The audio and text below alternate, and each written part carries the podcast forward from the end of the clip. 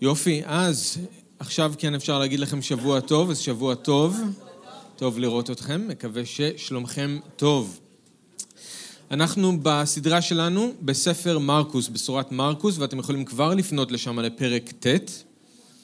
מרקוס פרק ט', והיום אנחנו בפסוקים 14 עד 29.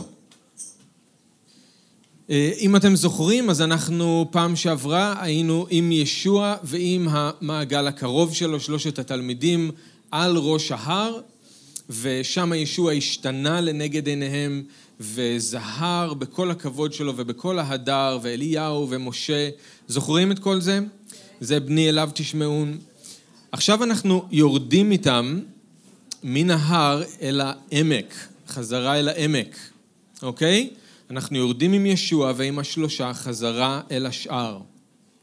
ואתם זוכרים שהשלושה צריכים להתאפק, לא להגיד מילה על מה שהם ראו, נכון? הם לא יכולים לספר על אליהו, הם לא יכולים לספר על משה, והכי קשה, הם לא יכולים להגיד כלום על ישוע שלבש כבוד והדר, ועל הקול שהם שמעו אה, של האב, שהם שמעו אותו מהשמיים, לא יכולים להגיד שום דבר.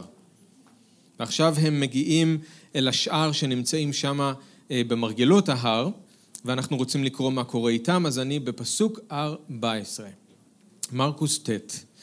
כאשר הם באו אל התלמידים, ראו עם רב סביב להם, וסופרים מתווכחים איתם. כל ההמון ברגע שראו אותו תמהו מאוד, ורצו אליו וברכו בברכת שלום. שאל אותם, על מה אתם מתווכחים איתם? השיב לו אחד מן ההמון, רבי, הבאתי אליך את בני, אשר רוח אילמת בקרבו. בכל מקום הרוח אוחזת בו, ומפילה אותו, והוא מעלה קצף, הוא חורק שיניו, וגופו מתקשה. אמרתי לתלמידיך שיגרשו אותה, אך הם לא יכלו. השיב ואמר להם, הוי דור חסר אמונה, עד מתי אהיה עמכם? עד מתי אסבול אתכם? הביאו אותו אליי. הביאו אותו אליו, ראתה הרוח את ישוע ומיד זעזעה את הילד, הוא נפל ארצה, מתגולל ומעלה קצף. שאל ישוע את אביו, ממתי זה קורה לו? השיב, מקטנותו. ופעמים רבות גם הפילה אותו על אש ולתוך מים כדי להמית אותו, אבל אם אתה יכול לעשות משהו, רחם עלינו ועזור לנו. אמר לו ישוע, אם אתה יכול, הכל אפשרי למאמין. מיד צעק אבי הילד ואמר, אני מאמין, עזור לי בחסרון אמונתי. כשראה ישוע המון עם רצים ומתקבצים, גער ברוח הטמאה ואמר לה, רוח אילמת וחירשת, אני מצווך, צאי ממנו, אל תיכנסי בו עוד. היא צעקה, זעזעה אותו מאוד, והוא היה כמת, ורבים אמרו שהוא מת. אחז ישוע בידו, הקים אותו, והוא קם. כשנכנס ישוע הביתה, שאלו תלמידיו ביחידות, מדוע לא יכולנו אנחנו לגרש אותה? השיב להם, המין הזה אינו יכול לצאת, אלא בתפילה. אז תכף נדבר על זה, כן. אז נתפלל ונתחיל. אבא יקר, אנחנו רוצים להודות לך על דברך. אנחנו רוצים להודות לך שהדבר שלך הוא חי והוא פועל בקרבנו. אנחנו מודים לך שהדבר שלך לעולם לא שב אליך ריקם, אלא הוא עושה את כל מה ששלחת אותו לעשות. ואנחנו מתפללים, אדון, שגם כאן הזרע הטוב של דברך ימצא אדמה טובה. אנחנו מבקשים, אדון, לשאת פרי. אנחנו רוצים, אדון, להשתנות ולהיות כמוך. אנחנו רוצים להתקרב אליך ולשמוע אותך. אנחנו מבקשים שתיתן לנו אוזניים לשמוע את מה שהרוח אומרת לקהילה.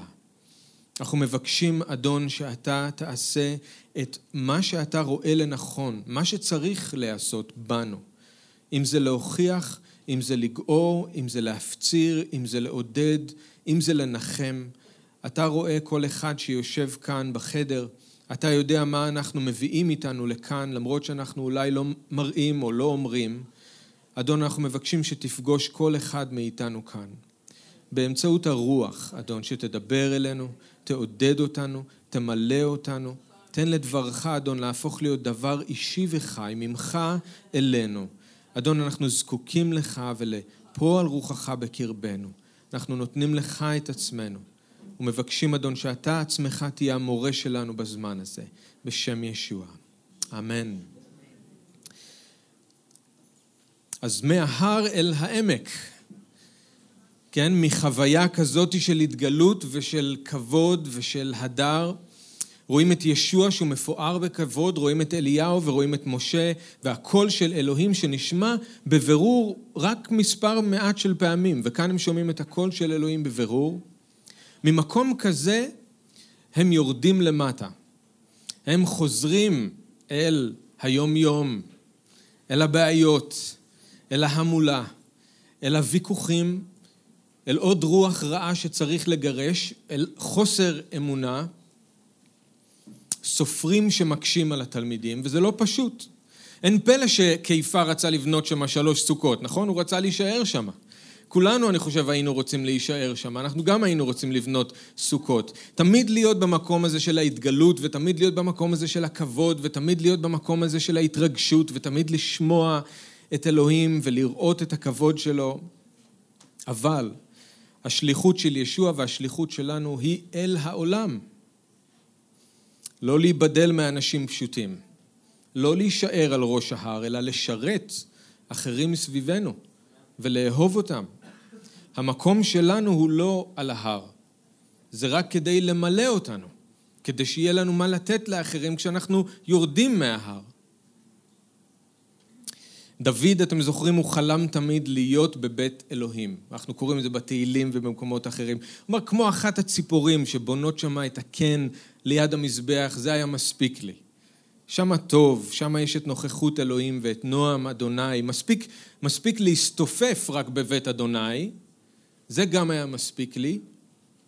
אבל דוד נקרא להיות מלך, והוא היה צריך לשרת ולאהוב את העם שאלוהים הפקיד בידיים שלו. אז אנחנו יורדים מההר אל תוך העמק, ובעמק יש לנו שני שיעורים חשובים.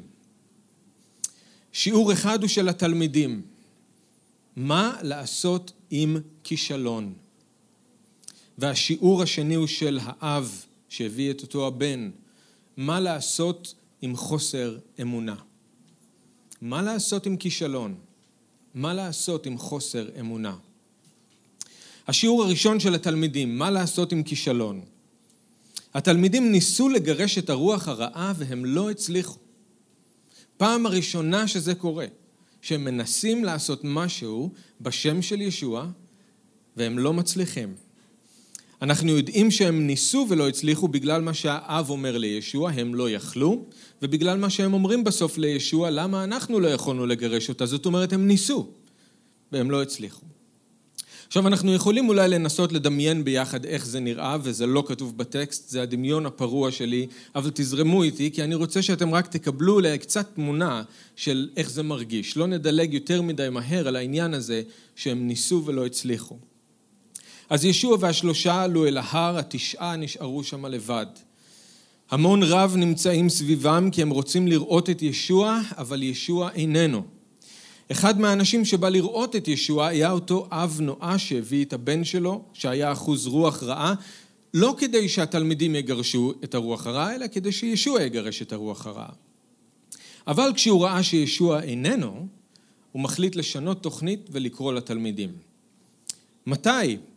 פיליפוס, אנדרי, תומא, אני יודע שהרב שלכם לא כאן, אבל אתם כאן, אתם כולכם התלמידים שלו, ולא רק תלמידים, אתם שליחים, ואתם תמיד איתו. ואני זוכר שפעם הוא גם נתן לכם סמכות על הרוחות הטמעות, אז למה שאתם לא תעזרו לי? תגרשו את הרוח הרעה מהבן שלי. אני מתחנן בפניכם. אז התלמידים חשבו לרגע בינם לבין עצמם, חלק אמרו שחייבים לחכות עד שהאדון יחזור, כי הרי הוא לא נתן להם הוראות מה לעשות, והוא לא אמר להם לעשות שום דבר לבד. אחרים אמרו שאם הוא היה פה, הוא ודאי היה עוזר לאיש המסכן הזה, ולא משאיר את הבן שלו לסבול ככה. אחרים הסכימו עם מה שהאיש עצמו אמר, אחרי הכל לא רק תלמידים, אלא שליחים. וישוע כבר נתן להם סמכות לגרש את הרוחות הרעות, אז מה יביא לישוע יותר כבוד מאשר שהם ישתמשו בשם שלו כדי לעזור לאחרים? אולי זה בכלל מבחן. אולי הוא דווקא השאיר אותם לבד, והוא ידע שזה מה שיקרה, והוא רצה לראות מה הם יעשו עם זה, אז הם לא רוצים לאכזב אותו. לבסוף יש הסכמה, צריך לעזור לנער. תביא אותו אלינו. הם אומרים לאב, והוא בשמחה רץ להביא את הבן שלו אליהם, הוא מעמיד אותו מולם. פיליפוס ניגש אל אותו נער, ובסמכות מצווה על הרוח הרעה לעזוב בשם ישוע. וכולם מחכים לראות מה יקרה, וכלום לא קורה. פיליפוס חושב שזה אולי בגלל שהם בעצם צריכים להיות שניים, אז הוא קורא לאנדרי שיצטרף אליו, הם שניהם שמים את הידיים שלהם ביחד על אותו נער ומצווים בעוד יותר סמכות ורצינות שהרוח הרעה תעזוב אותו בשם ישוע. כולם מחכים, אבל כלום לא קורה. אה, אני יודע, מתי פתאום קופץ לעבר הנער? הוא דוחף את האצבעות שלו אל תוך האוזניים של הנער, נוגע בלשון שלו והוא יורק והוא נאנח והוא אומר, היפתח. והכל נראה מאוד מרשים, אבל שום דבר לא קורה. זה באמת מה שישוע עשה פעם, כשהוא ריפא איש אילם וחירש, הם ראו אותו עושה את זה, אבל כשהם עשו את זה, כלום לא קרה. אחד אחרי השני, הם מנסים לצוות והם מנסים להיאנח ולירוק ולגעת, והם לא מצליחים להבין מה לא בסדר. מרוב לחץ ובלבול הם אפילו יורקים על האדמה ועושים טיט ומורחים על העיניים של אותו נער ואומרים לו ללכת לרחוץ בבריכת השילוח למרות שהוא בכלל לא היה עיוור והם בכלל לא קרובים לירושלים. ההמונים מסביבם מתחילים ללעוג להם, מתחילים להקנית אותם, אתם לא יודעים מה אתם עושים, זה קרקס הדבר הזה. אתם דייגים ואתם מוכסים, אי אפשר לסמוך עליכם. ואיפה המורה שלכם?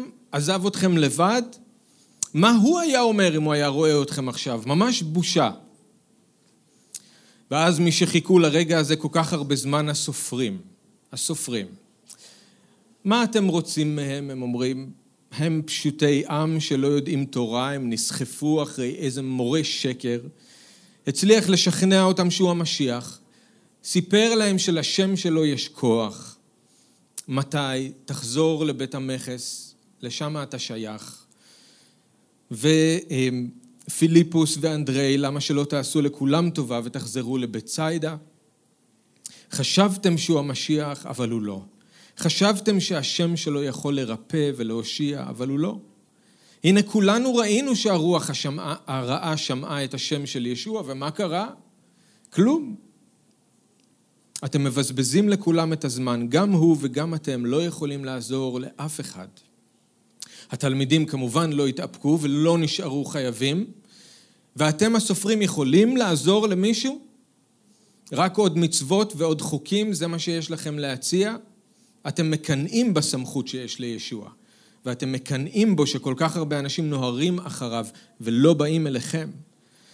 הסופרים בדיוק התכוננו לענות לתלמידים ולהביך אותם עוד יותר כשכולם פתאום שמעו קול מוכר לידם שואל על מה אתם מתווכחים איתם?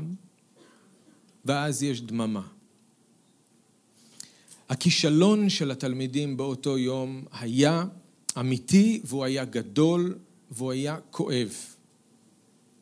בנוכחות של המוני אנשים, הם ניסו להראות את הכוח של ישוע, שבשם שלו יש רפואה וישועה, ובמקום זה הם הביכו את עצמם, והם לא הביאו כבוד לישוע, הביאו בושה לשם שלו, הם ערערו את הביטחון של האב שהביא את הילד כדי שהוא ירפא, הם עשו צחוק מאותו נער מסכן שמצא את עצמו באמצע כל ההמולה כשהוא לא שומע והוא לא יכול לדבר והוא לא מבין מה רוצים ממנו ואם זה לא מספיק הם גם נסחפו אל תוך הוויכוחים האלה עם הסופרים. זה נראה מאוד לא טוב, כי זה היה באמת מאוד לא טוב.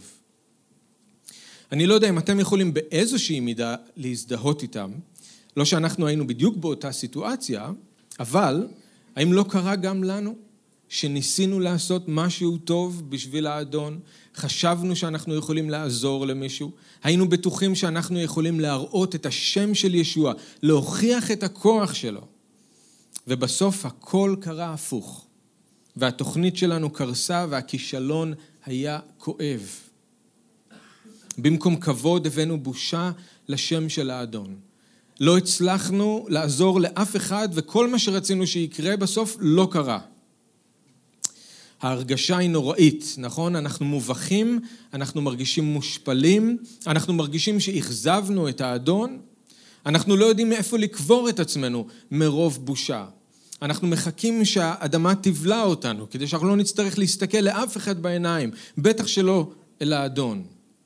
כולנו מתישהו צריכים להתמודד עם כישלון, גם אם זה לא נראה בדיוק כמו מה שקרה כאן לתלמידים. אז השאלה היא, מה אנחנו עושים עם הכישלון? אנחנו צריכים לעשות בדיוק מה שהתלמידים עשו. תראו מה הם עשו. הם הביאו את הכישלון שלהם לישוע. פסוק 28. כשהם היו איתו בבית ולא הספיק להם להיכנס אל תוך הבית, הם חיכו גם שלא יהיה אף אחד שיוכל אפילו לשמוע קצת, עד שהם היו איתו ביחידות בתוך הבית, רק אז הם הצליחו, העיזו לדבר איתו על העניין הזה.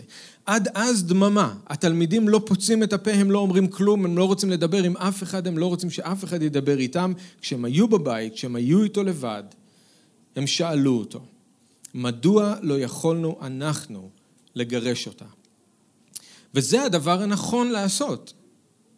לבוא אל ישוע עם הכישלון שלנו, ולבקש ממנו לתת לנו חוכמה כדי שנבין איפה טעינו, מה עשינו לא בסדר ומה צריך לשנות. זה בדיוק מה שצריך לעשות כשאנחנו נכשלים. אבל מה בדרך כלל אנחנו עושים עם הכישלון שלנו?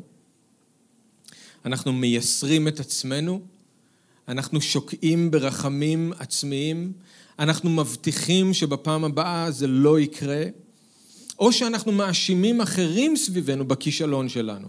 אנחנו מנסים למצוא כל תירוץ למה ניסינו והפעם לא הצלחנו. זה הנטייה שלנו, זה מה שאנחנו בדרך כלל עושים עם הכישלון.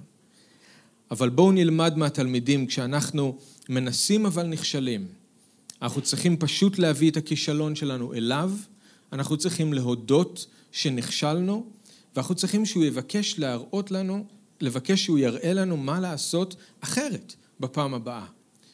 אז הכישלון שלנו הופך להזדמנות נפלאה ללמוד ולגדול ולהשתפר.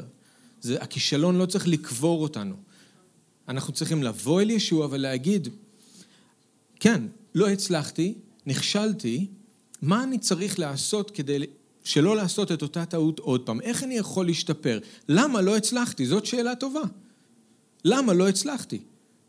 כשאני נכשל, אני צריך לבוא אל האדון שיודע הכל ולשאול אותו, למה זה לא עבד? ניסיתי, למה זה לא הצליח? ולראות מה הוא אומר לנו. עכשיו, מה עומד מאחורי השאלה של התלמידים, מדוע לא יכולנו אנחנו לגרש אותה? סביר להניח שזה בגלל שהם כן הצליחו בעבר לגרש רוחות טמאות, הוא נתן להם סמכות. הם חשבו שיש להם סמכות, והם לא הבינו למה זה לא הצליח הפעם. וכאן הבעיה מתחילה לצוץ. הם בטחו בעצמם. הם אמרו, מדוע אנחנו? מה הבעיה איתנו? למה אנחנו לא יכולים? הם בטחו בהצלחות שהיו להם בעבר. הם הסתכלו אחורה על ההישגים שלהם ובטחו במה שהם פעם הצליחו לעשות ואמרו, איך זה שעכשיו זה לא קורה?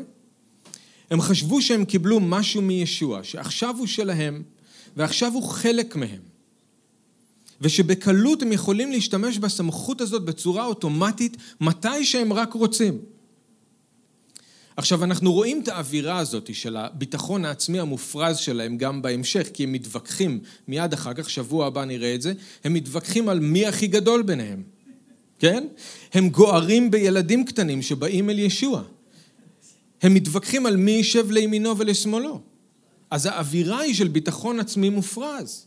אנחנו השליחים, כמה רוחות אנחנו כבר גירשנו, אנחנו לא יכולים לעשות את זה גם עכשיו? לפעמים כשאנחנו נמצאים במקום הזה, וכולנו מגיעים לפעמים למקום הזה של ביטחון עצמי מופרז, המתנה הכי גדולה שאלוהים יכול לתת לנו זה כישלון. הכי גדולה. עכשיו, מה ישוע עשה כשהם הביאו אליו את הכישלון שלהם? גער בהם? התעצבן עליהם? כעס עליהם? לא. הוא עזר להם להבין. הוא אומר, אתם בטחתם בעצמכם, אתם ניסיתם לעשות בכוחות עצמכם את מה שאתם יכולים לעשות רק איתי. שכחתם שאני הגפן ואתם השריגים. בלעדיי אתם לא יכולים לעשות דבר. ולא השכלתם לראות שיש כאן איזה מצב חדש וקשה, ולא קיבלתם ממני הוראות מה לעשות, אז במקום לנסות לפתור את המצב בכוח שלכם, פשוט מאוד הייתם צריכים להתפלל. אני אעיר, כי אני לא רוצה להיכנס לזה, אבל העניין של הצום, אז לחלק מכם כתוב שם צום ותפילה, לחלק מכם כתוב שם רק תפילה, או לחלק מכם כתוב צום בסוגריים ותפילה, אבל העניין הוא שרוב החוקרים חושבים שבמקור זה רק תפילה והצום נכנס יותר מאוחר. רוב כתבי היד של הברית החדשה שמוצאים בשלב יותר מאוחר מוסיפים צום, כתבי היד העתיקים ביותר רק תפילה. עכשיו, אם אנחנו אומרים צום ותפילה, זה כבר משנה את הסיפור, כי זה לא משהו שהם היו יכולים לעשות במקום. אתה לא יכול מיד להתחיל לצום כשמשהו קורה. ואז ישוע מדבר על משהו אחר לגמרי, שאולי הוא קצת משונה שישוע היה אומר להם את זה, כי הוא, אחרי שהוא אמר, בני החופה לא יכולים לצום כשהחתן כאן, אז הצום היה אמור להתחיל אחרי שישוע נפרד מהם ולא כרגע. רוב הסיכויים שזה רק תפילה. צום יש לו את המקום שלו ואנחנו צריכים לצום ולהתפלל, אבל פה כנראה שהוא פשוט מדבר איתם על תפילה. אז כשמתי מספר את המקרה הזה, הוא מדגיש לא את התפילה, אלא דווקא את מיעוט האמונה של התלמידים. אבל שני הדברים האלה מן הסתם הולכים ביחד. הייתה בהם מעט אמונה והיה בהם הרבה ביטחון עצמי, אז הם לא חשבו להתפלל. מה שהיה דרוש כאן הפעם זה תפילת אמונה שתושיע את החולה. תפילת צדיק שגדול כוחה בפעולתה, וזה לא היה. הם ניסו הכל חוץ מלהתפלל. עכשיו זה יפה לראות שבהמשך הם כנראה כן למדו מהשיעור הזה, כי אנחנו רואים את קיפה ביפו, מעשה השליחים פרק ט', קיפה ביפו מקים לתחייה את תביתה. אבל מה כתוב? הוא לא נכנס אל החדר ומיד אוחז ביד שלה או אומר לה קומי.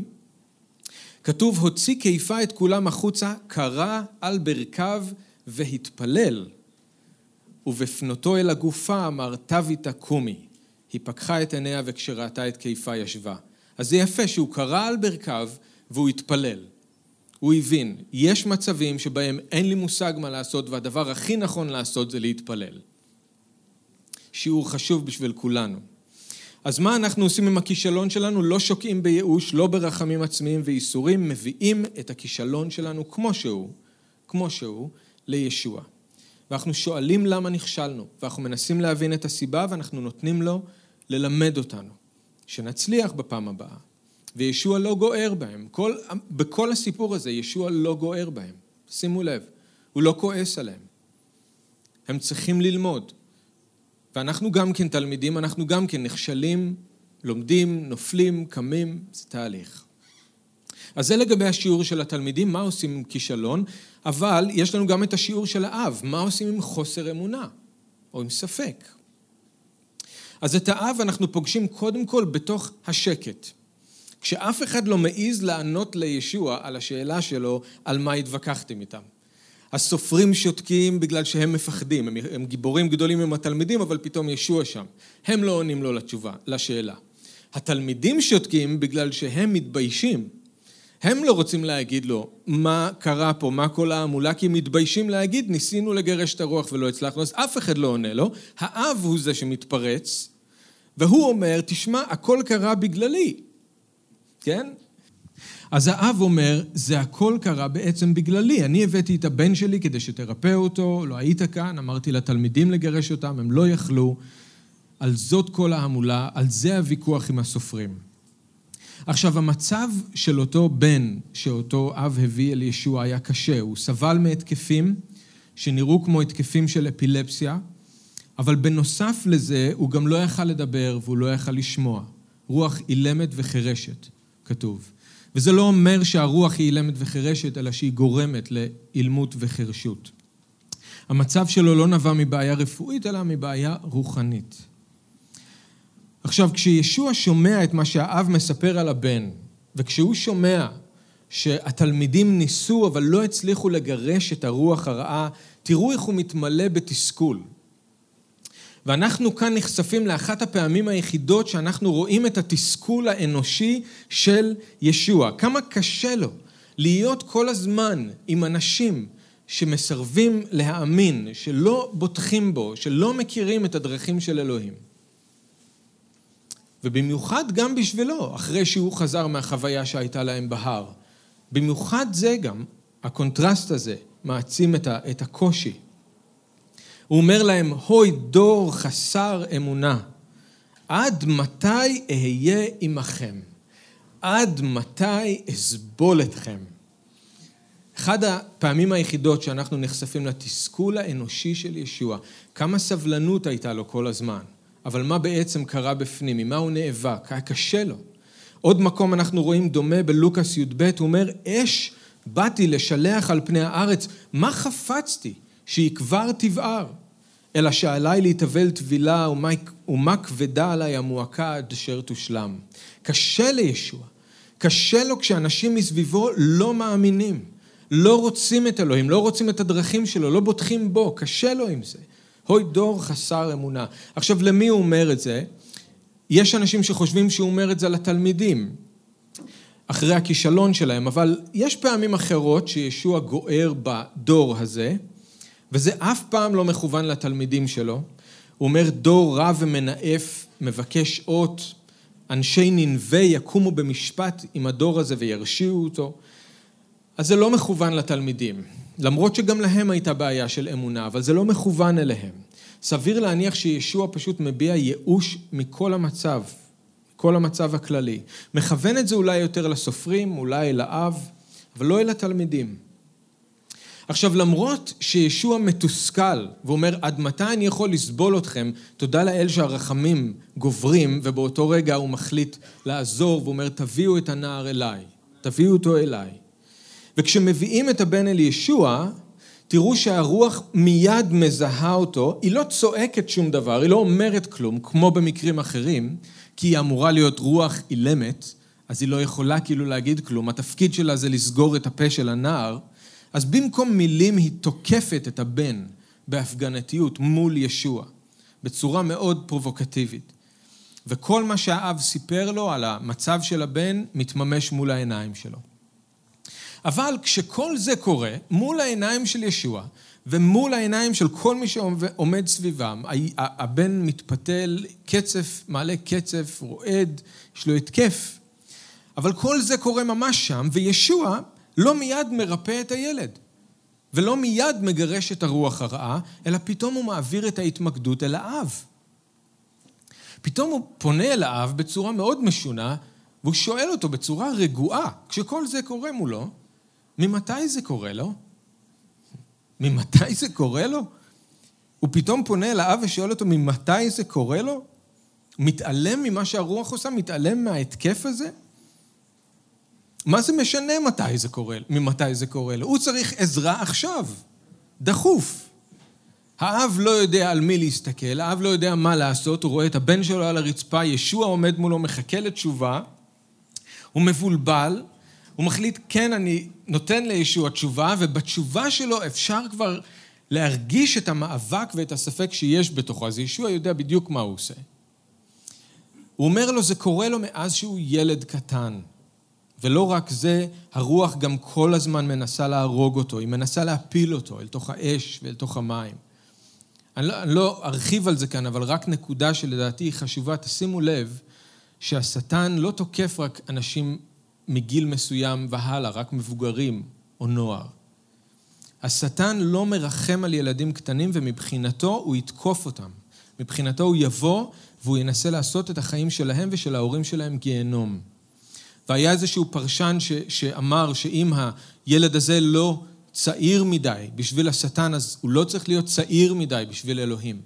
אם הוא לא צעיר מדי בשביל שהשטן יתקוף אותו, הוא לא צעיר מדי בשביל לשמוע על אלוהים. זו מילה בשבילכם, אם יש לכם ילדים קטנים או אם אתם עובדים עם ילדים קטנים, אל תחשבו שהשטן מרחם עליהם. אז הוא עונה לו את מה שהוא עונה לו, ובמילים אחרות מה שהאב אומר זה שהמצב חמור ביותר. מדובר במקרה קשה כל כך, אולי אפילו קשה מדי בשבילך, ישוע, ואני לגמרי מבין, אבל אם אתה יכול לעשות משהו, אולי אתה יכול להפחית את ההתקפים קצת, אולי אתה יכול לפתוח את הפה שהוא יוכל לדבר קצת.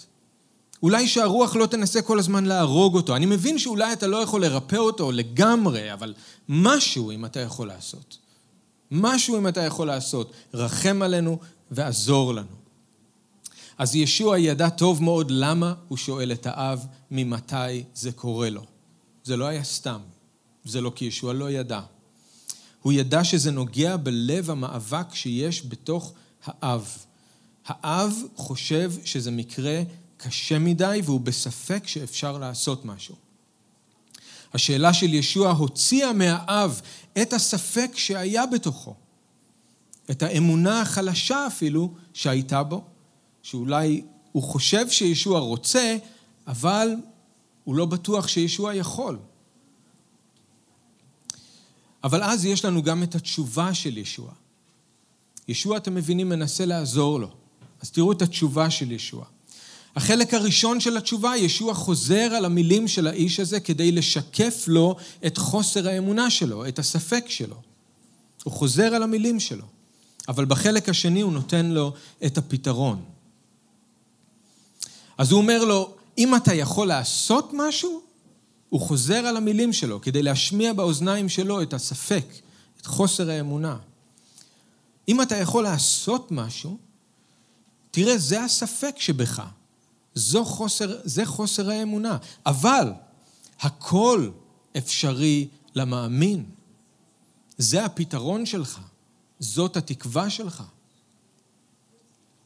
ישוע בעצם מפנה אותו אל הבעיה האמיתית. הוא אומר, העניין פה זה לא היכולת שלי, אלא האמונה שלך. הבעיה היא לא שאני מוגבל ביכולת שלי. הבעיה היא שאתה לא מאמין. וכאן ישוע בעצם עוזר לאותו איש להוציא מתוכו לא רק, לא רק את הספק, אלא גם את מעט האמונה שיש בו. אולי אפילו הוא לא יודע שהיא נמצאת שם, אבל ישוע יודע מה הוא עושה. אז אני רוצה להגיד רק משהו להבהרה לגבי מה ישוע מתכוון כשהוא אומר הכל אפשרי למאמין. מה הוא מלמד את האיש הזה ומה הוא מלמד אותנו דרכו. הקטע הזה לא מלמד שיש כוח באמונה עצמה.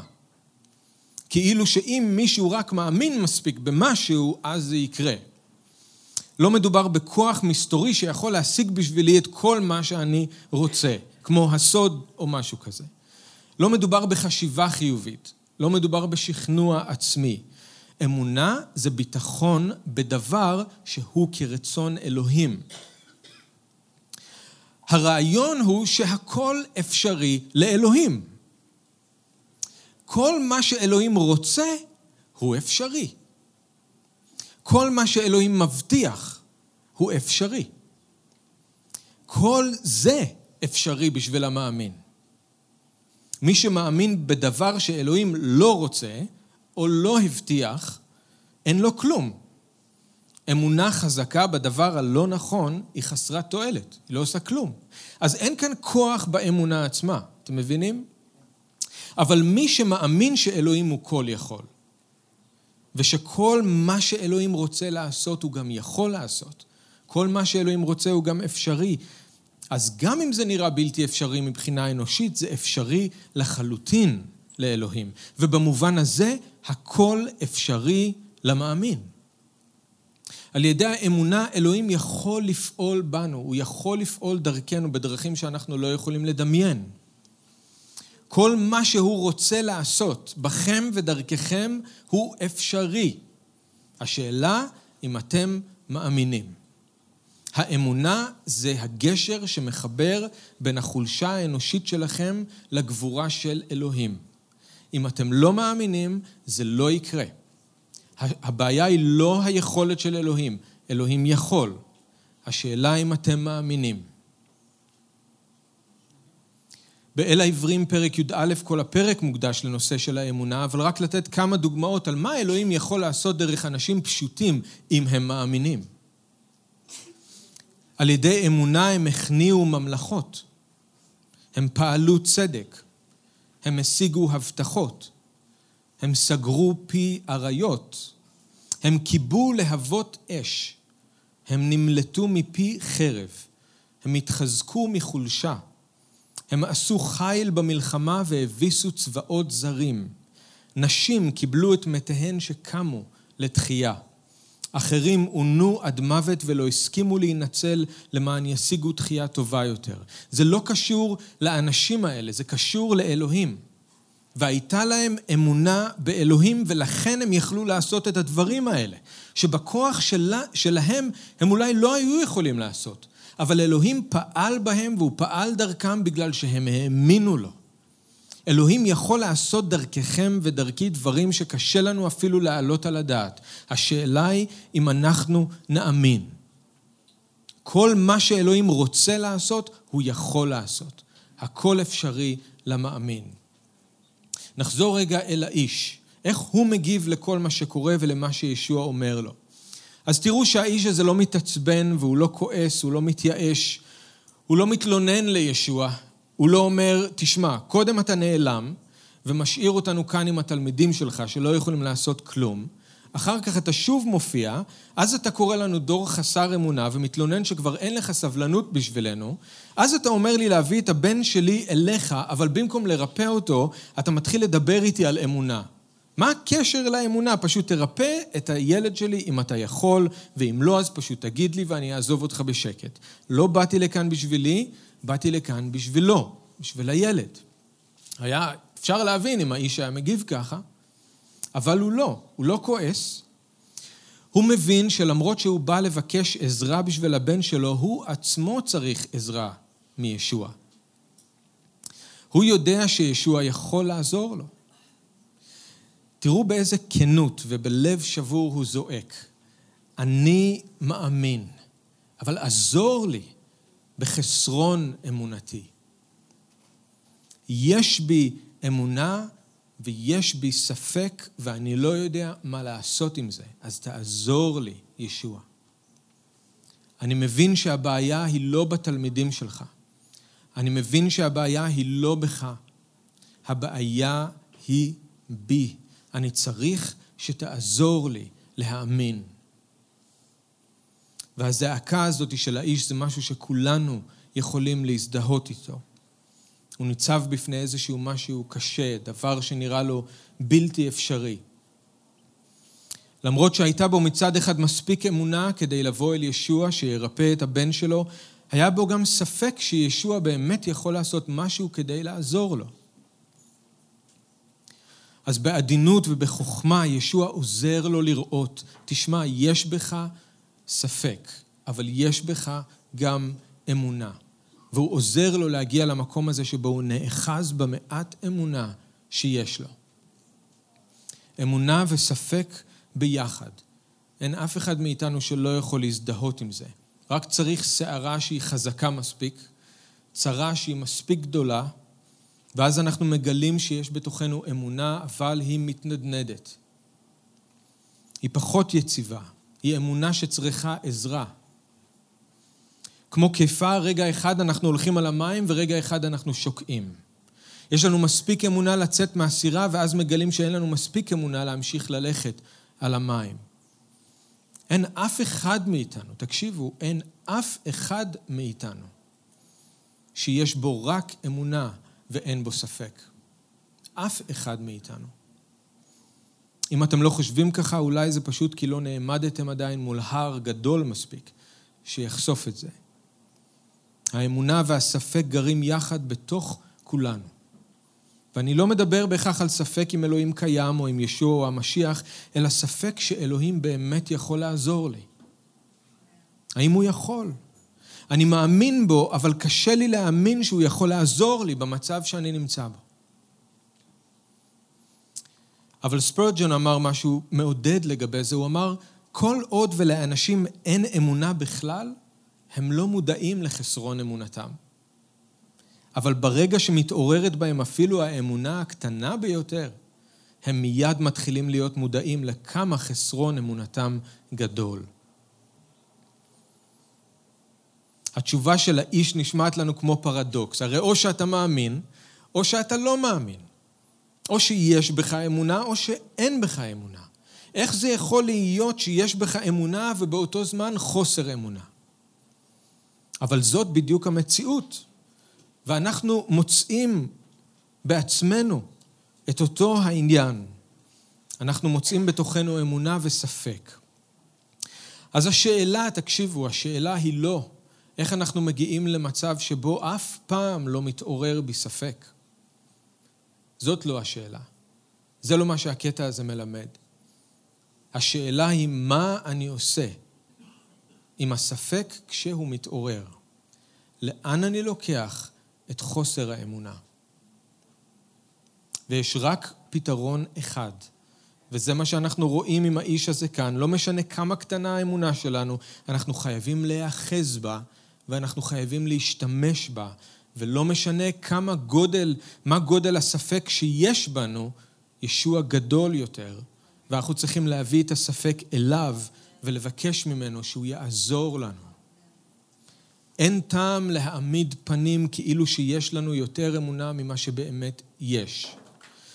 אין טעם להתכחש לספק כאילו שהוא לא קיים. אנחנו חייבים להשתמש במעט האמונה שיש לנו ולהביא את הספק לישוע. ותראו איך האיש מגיב לזה, איך ישוע מגיב לזעקה של האיש. הוא לא בז לו. הוא לא בז לחוסר האמונה שלו. הוא לא בז למאבק שלו. אתם רואים את זה?